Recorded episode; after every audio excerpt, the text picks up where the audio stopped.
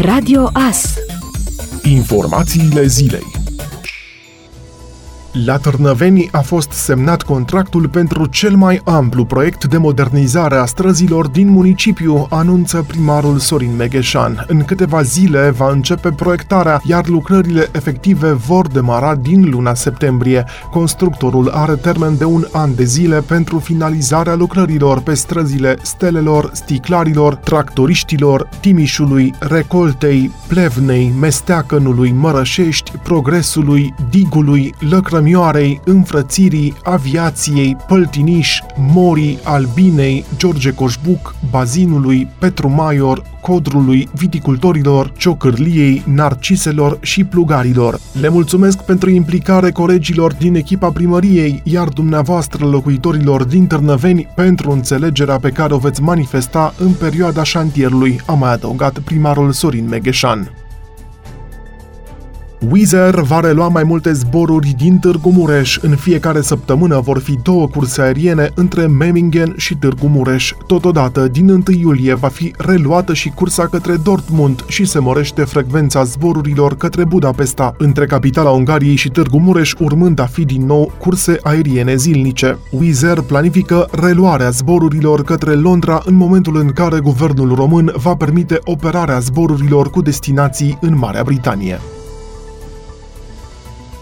durata de valabilitate a cardurilor naționale de asigurări sociale de sănătate emise până la data de 31 decembrie 2014 va fi de 14 ani de la data emiterii. Asta prevede un proiect de hotărâre de guvern. Măsura este luată de guvern la propunerea Casei Naționale de Asigurări de Sănătate, având în vedere că în perioada următoare vor expira 14,2 milioane de carduri. Astfel, în anul 2020, începând cu 1 iulie, expiră aproximativ 4,2 2 milioane de carduri, iar în anul 2021 vor expira aproximativ 10 milioane de carduri. În termeni tehnici, pe chipul cardului de sănătate se inscripționează la emitere un certificat digital necalificat emis de Autoritatea de Certificare a CNAS, iar acest certificat ar urma să expire. Guvernul este optimist și susține că prelungirea duratei de valabilitate a cardurilor de sănătate care vor expira în 2020 și 2021 se va realiza prin generarea și rescrierea unui nou certificat în zona în care a fost scris certificatul inițial cu închiderea securizată a acestei zone. Astfel, termenul de valabilitate a cardurilor naționale emise până la 31 decembrie 2014 va fi de 14 ani de la data emiterii. Măsura va duce la o degrevare a bugetului Ministerului Sănătății pentru anii 2020-2021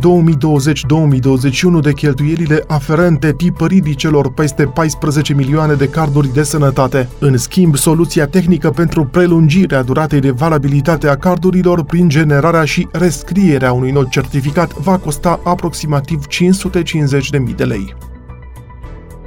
În cursul anului bugetar 2020, autoritățile locale vor putea acorda în mod direct alocații cluburilor sportive de drept public sau privat ori asociațiilor județene care își au sediul pe raza lor administrativ-teritorială. Valoarea totală a finanțărilor acordate pentru întregul an nu va putea depăși 3% din cotele defalcate din impozitul pe venit care revin autorităților locale. Parlamentul a modificat în acest sens, prin vot comun în plenul celor două camere, ordonanța de urgență a guvernului prin care a fost efectuată în aprilie prima rectificare bugetară din acest an. Hotărârile consiliilor locale sau județene privind acordarea sprijinului financiar vor avea caracter individual și în acestea autoritățile deliberative ale administrației locale vor preciza, alături de valoarea totală a sumei acordate, destinația acesteia, defalcarea pe capitole de cheltuieli, precum și modalitatea și termenele de decontare. Curtea de conturi va avea însă dreptul de a exercita controlul financiar asupra derulării activității finanțate din fondurile publice.